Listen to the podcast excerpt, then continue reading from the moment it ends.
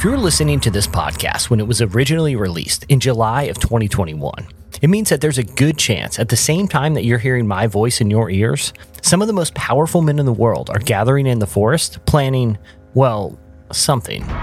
And even though it's literally 2021, I do unfortunately just mean men here, not people. Other than a few very rare century old exceptions, only men are welcome in this strange group that meets in the deep forest of Northern California. Each July since 1878, this 2,700 acre collection of cabins, trails, and, well, also a century old 40 foot tall concrete owl and shrine has been home to some of the most influential men in the world who have come to gather around its altar to observe rituals, meet, and discuss matters of global significance.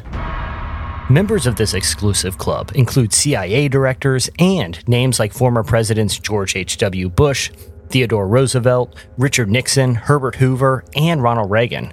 Writers like Mark Twain and Jack London, notable celebrities like Clint Eastwood and the journalist Walter Cronkite, and notoriously influential policymakers and global affairs brokers, including Henry Kissinger, Charles Schwab, yes, that Charles Schwab, politician Newt Gingrich, and countless others. Together with power brokers from around the world, some of the richest and most well connected men in the world meet underneath the cover of massive redwoods to discuss global affairs, away from the eyes of the press and the ears of the public. In fact, in the early 1940s, the Manhattan Project, which led to the development of the atomic bomb, was first planned in the shadow of the towering trees. But before the meetings between world leaders takes place, the attendees must first sit together and observe a strange ritual in which hooded figures emerge from a pond to burn the image of a person before the shadow of the great owl that they've all come to sit beneath. I'm Jesse Carey. I'm a writer, a journalist, and a podcaster, and this is Hiding Something. Season 3 Leviathan.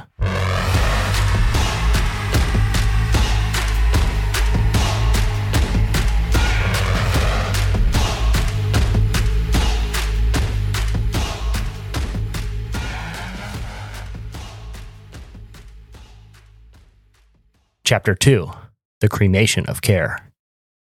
The annual meeting that I open the show discussing is known as Bohemian Grove.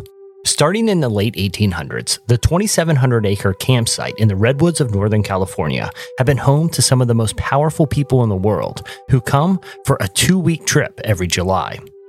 Though some of the area's secrecy has been demystified in recent years after some rogue journalists were able to infiltrate the area, it's still a place that holds a high degree of intrigue for its ability to attract some of the most interesting pedigree of guests.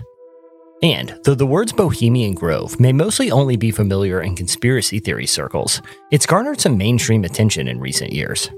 In fact, back in 2011, even the Washington Post did a story on the area headlined, quote, Bohemian Grove, colon, where the rich and powerful go to misbehave, end quote. Mind you, the Post is no tabloid. It's one of the most venerated newspapers in the world, having been awarded 69 Pulitzers, second only to the New York Times. Every July, some of the richest and most powerful men in the world gather at a 2,700 acre campground in Monte Rio, California, for two weeks of heavy drinking, super secret talks, druid worship, the group insists they are simply quote unquote revering the redwoods, and other rituals. Their purpose? To escape the quote unquote frontier culture or uncivilized interests of common men. That's an excerpt from a piece that ran in the Washington Post in 2011. It continues. The people that gather at Bohemian Grove, who have included prominent business leaders, former U.S. presidents, musicians, and oil barons, are told that, quote unquote, weaving spiders come not here, meaning business deals are to be left outside. The club is so hush hush that little can be definitively said about it, but much of what we know today is from those who have infiltrated the camp, including Texas based filmmaker Alex Jones. Yes, that Texas based filmmaker referenced in the article is the Alex Jones you probably know today. This infiltration by Jones was actually months before 9 11, which Alex Jones and his controversial website InfoWars would use to rise from underground prominence for claiming that the terrorist attack was actually, quote, an inside job. However, at the time that he infiltrated Bohemian Grove, Alex Jones wasn't that well known. Today, of course, he's a firebrand conspiracy theorist who has been sued by the parents of the victims of the Sandy Hook school shooting tragedy for claiming that the massacre was, quote, a false flag operation orchestrated by covert government agents. However, before Jones became a weird sort of internet celebrity for his boozy, borderline manic guest appearances on Joe Rogan's podcast, Alex Jones hosted a controversial radio show out of his home in Austin, Texas. It was here, before InfoWars became home to some of the most bonkers theories on the internet, that Jones became a low level conspiracy theorist, slowly infiltrating online culture after taking his show to the internet in the late 90s. Like many conspiracy theorists, Jones's primary focus seemed to be on what he called the global elite, a group of well-connected business leaders, media tycoons, and politicians that he suggested were secretly controlling the world. And look, no matter what large scale conspiracy Jones was discussing, it always seemed to circle back to this group of shadowy figures. In the year 2000, Jones's work caught the attention of a journalist and writer named Jon Ronson, who, at the time, was working on a documentary series called, quote, Secret Rulers of the World, and a book called Them Adventures with Extremists. Even today, Ronson is a well regarded journalist who is known for blending his flair for spotlighting people on the fringes with true journalistic rigor. Ronson is a great writer and a fantastic and trustworthy journalist. In his book Them, Ronson recounts embedding himself with Alex Jones to the point that they decided to sneak into a Bohemian Grove meeting with recording equipment, taking themselves directly into the lion's den.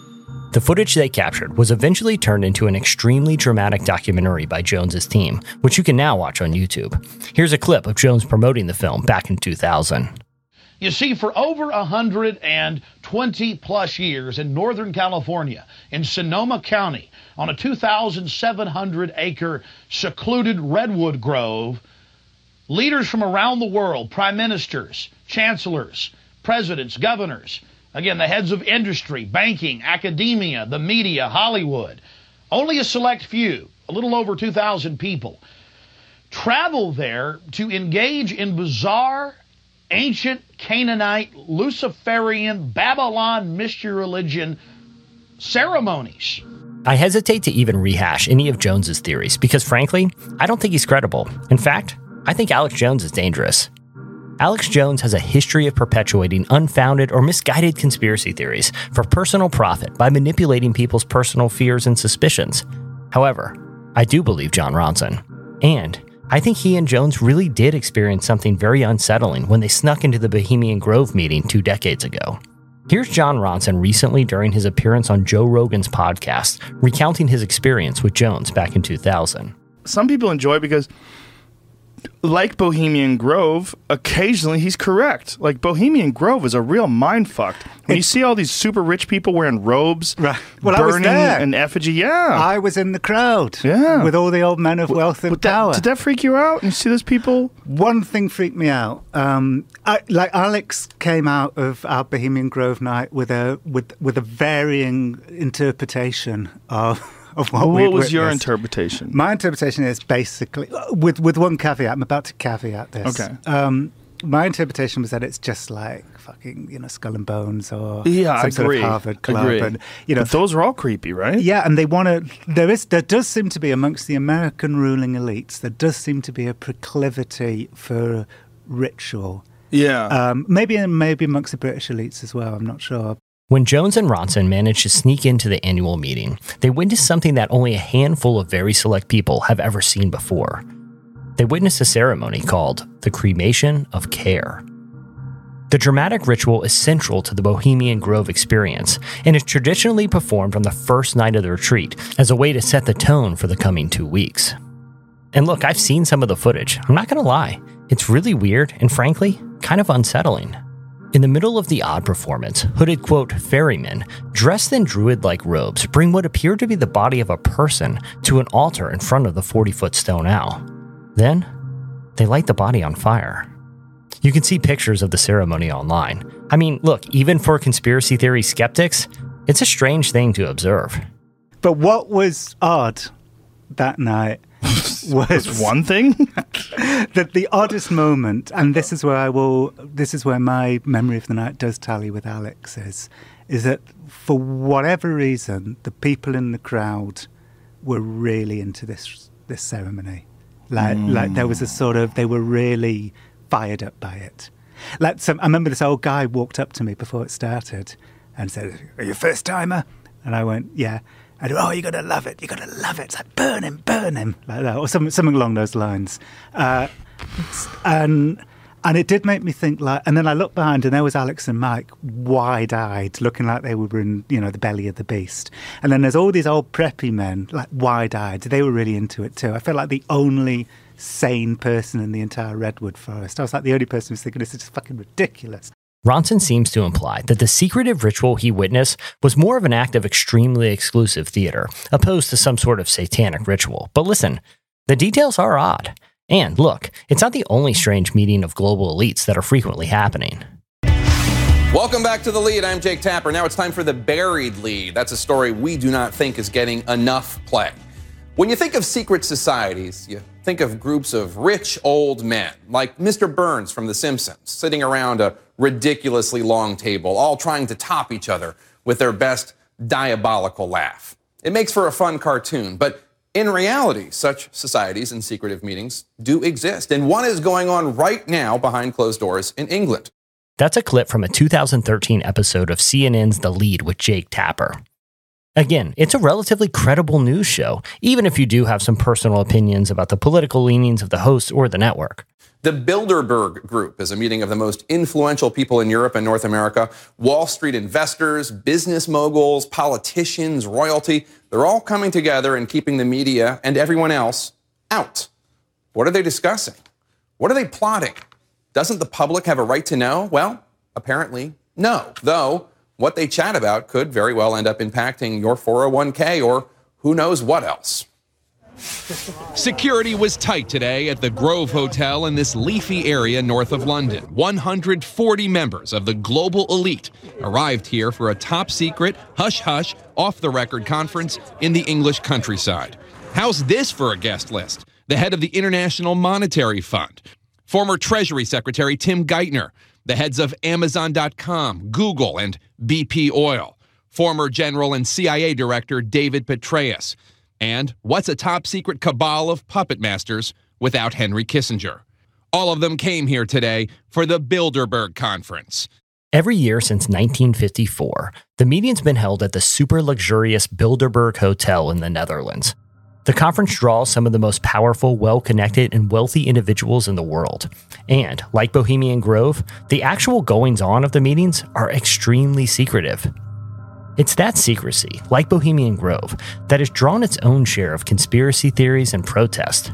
Though there aren't any rumored rituals before an owl god, Bilderberg critics do share a similar concern as those worried about the goings on at Bohemian Grove.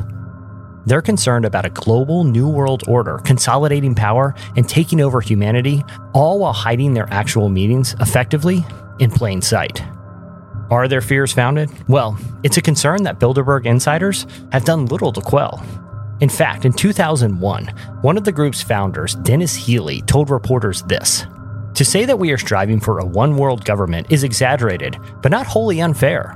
Those of us in Bilderberg felt we couldn't go on forever fighting one another for nothing and killing people and rendering millions homeless. We felt that a single community throughout the world would be a good thing. End quote. Other meetings, like the World Economic Forum, held at the Davos retreat in Sweden, the group's stated mission is to bring together global leaders to set their own global agenda.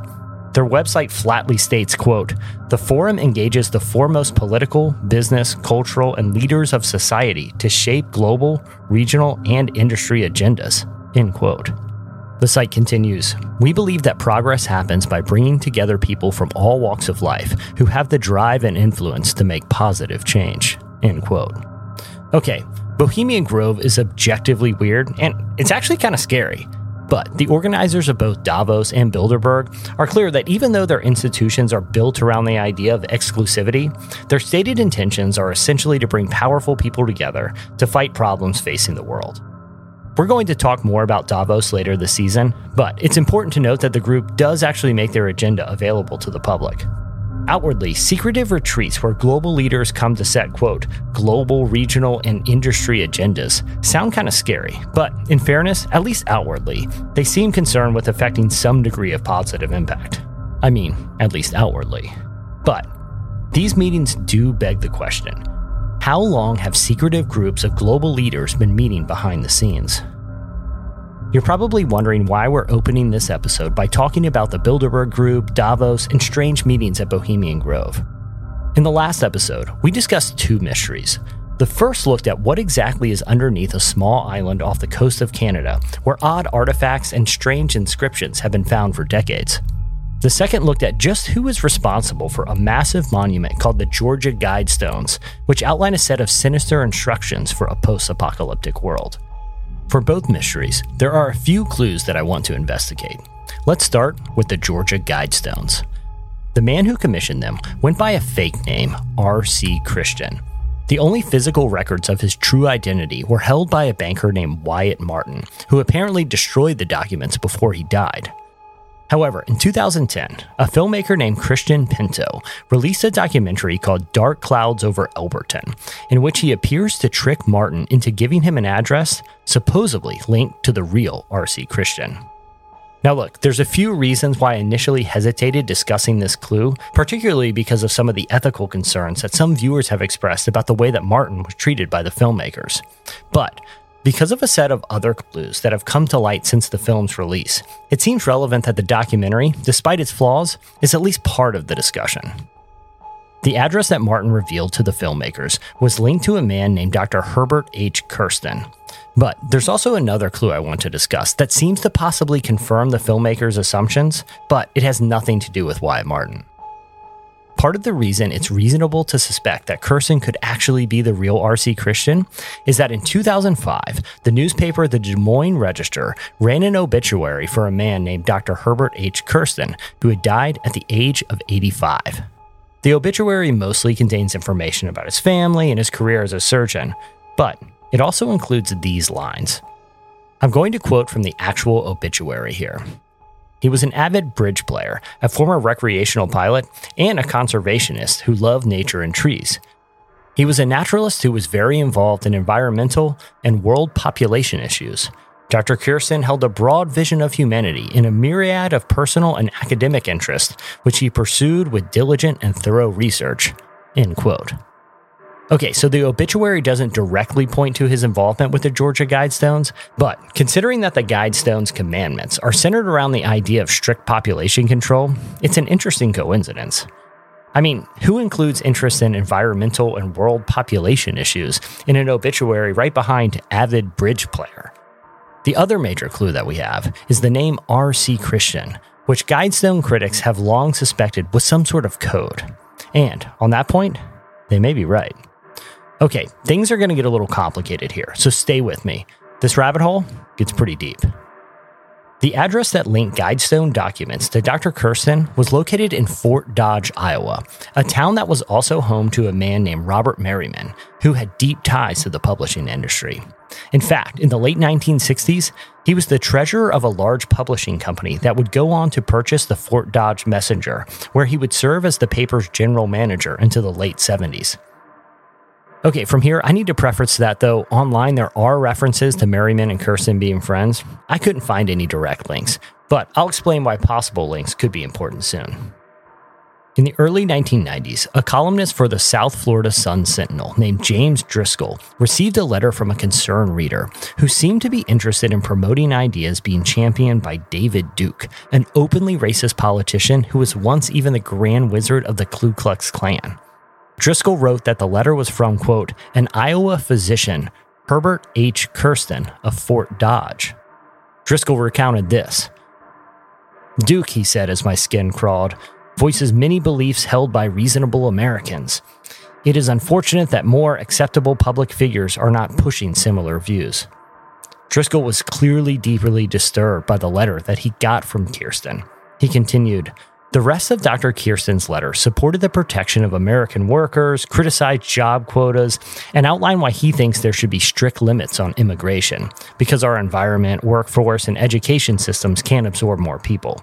He urged America to help other nations help themselves, but not to shoulder the world's burdens. End quote. The idea that Dr. Kersten expressed in that letter support a white supremacist, and they're not too far disassociated from other concepts linked to eugenics. Remember, the message on the Guidestones had deep eugenic implications. Okay, so stay with me here. A few years before that letter was sent, A book called, quote, Common Sense Renewed was published by a small publisher based in Iowa by a publisher that had direct ties to Robert Merriman. It's an odd book dedicated to the controversial founding father Thomas Paine. Remember that name, it's going to be important soon. In the book's introduction, it claims to be, quote, the first steps in creating an enduring age of reason, end quote. That term, age of reason, is featured on the Guidestones. The author of that book, his name, Robert Christian. Oh, yeah, there's something else important to note here. The name Kersten can also be translated to the word Christian in German. The speculation is that Merriman and Kersten teamed up to publish the book and possibly orchestrate the construction of the Guidestones. The evidence is really interesting, but I'm not sure it totally passes the burden of proof. After all, aside from the documents shown in the film, which just aren't possible for me to independently verify, there's nothing that links Merriman or Kersten directly to the Guidestones. The evidence is pretty circumstantial. And when it comes to the Guidestones, there are a ton of rumors out there. There's even a pretty compelling theory that links media mogul Ted Turner, who based his media empire in Atlanta, not far from the Guidestones, and is a longtime proponent of population control. I personally don't think he's involved, but it's an interesting theory. But if Kersten and Merriman are behind the monument in the book, it would answer a lot of questions. For a minute, let's unpack that Thomas Paine link. His connection seems more direct, and Merriman was connected to the publisher that printed the odd book dedicated to him. And remember, the words Age of Reason appear directly on the stones. Paine was a philosopher who wrote books, including one called Common Sense and one called The Age of Reason, in which he openly attacked organized religion. He also discussed the origins of Freemasonry, a topic he was deeply, deeply interested in and wrote about all the time. He went as far as to write that Freemasonry is, quote, the remains of the religion of the Druids. Thomas Paine continued, the religion of the Druids, as I said before, was the same as the religion of the ancient Egyptians. The priests of Egypt were the professors and teachers of science. They were the styled priests of Heliopolis, that is, of the city of the sun. End quote. In addition to his fascination with Freemasonry and Druid rituals, Paine has also long been linked to a secretive group known as the Rosicrucians. They're a secret society whose origins date back to the early 1400s and have been linked to powerful figures like the philosopher Sir Francis Bacon, another historical figure long associated with the occult and the secret society. In fact, some scholars believe that Paine was an actual member of the Rosicrucian fraternal order. Their manifestos and beliefs can be esoteric and complicated, but they've long been deeply interested in alchemy, the occult, Freemasonry, mysticism, hidden knowledge, and secret codes. They take their name from a legendary and possibly fictional figure named Christian Rosenkreuz, and have also adopted imagery and symbolism related to their alternative name, quote, Fraternity of the Rose Cross. We'll be talking a lot more about them in future episodes, but they were founded as a sort of den of underground thought leaders. Thomas Paine and fellow founding father Ben Franklin were close, and both have even been linked to the Rosicrucian movement. Some scholars even say that the two's fascination with the secret society led to the Masonic symbolism that can be found throughout Washington, D.C. and on our currency.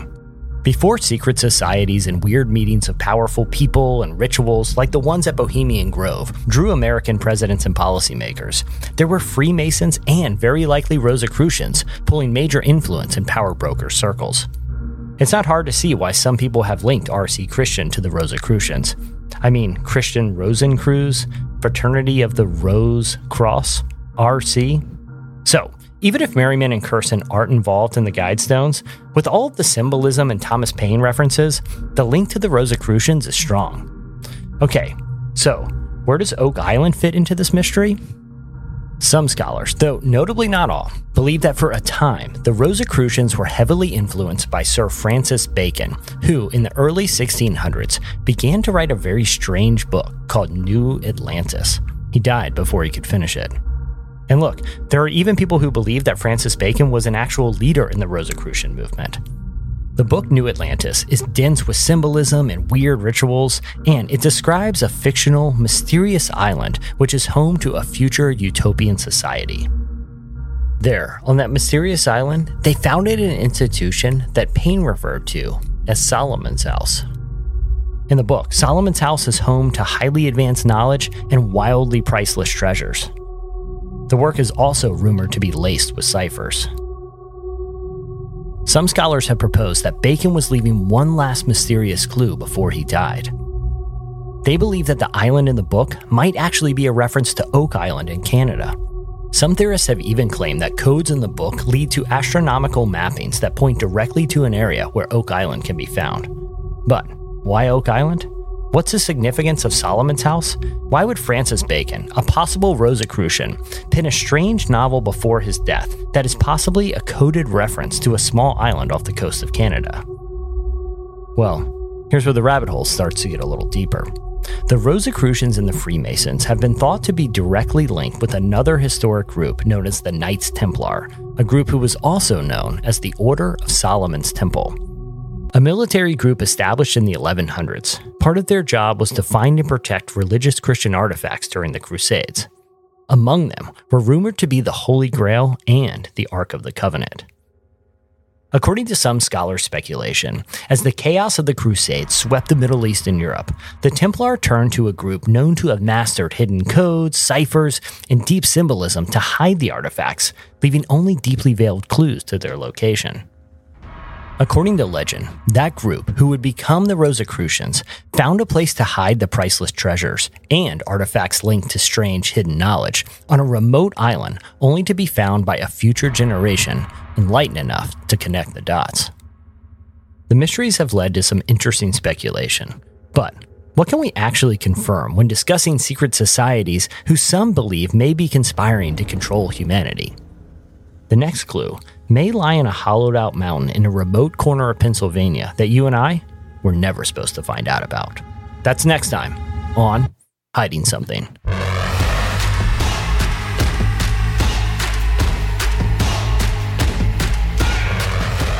Hiding Something is an ironclad original. All episodes are written by me, Jesse Carey. Our post production producer is Chandler Strang. Hey, if you like the show, be sure to leave us a rating and review in Apple Podcasts or wherever you get your podcast. And if you want to connect with more listeners of the show, be sure to check out the Hiding Something subreddit. All right, everyone, we'll see you next time.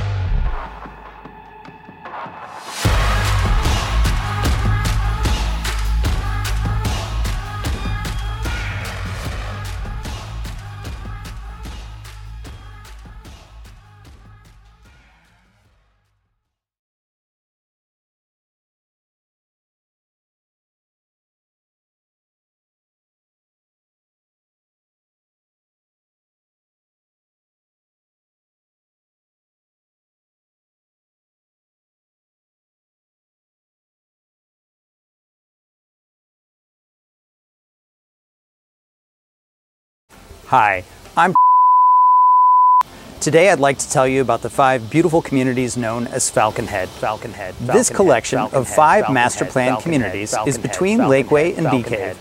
It's about 18 miles southwest of downtown Austin, and just two miles from extensive shopping and dining such as the Hill Country Galleria, which features a movie theater, an HEB, and a Whole Foods market, and a number of casual dining options. Some of my favorites include the League, a popular gastropub, the Grove, a busy wine bar with bistro fare, Santa Catarina's upscale interior Mexican food, and Thai at Madam Mam's. Falcon Head has five distinct sections with a variety of lot sizes and architectural styles. The Spillman Ranch and Falcon Head sections are the main portion of the neighborhood with brick and natural stone exteriors. The Heights of Falcon Head is a gated community of luxury golf homes. And Falcon Head West resembles the original section, but is west and has a separate Highway 71 entrance. Amenities in the neighborhood include a golf course with both public and membership options for play. Jogging and biking trails are also here, as are community parks. This is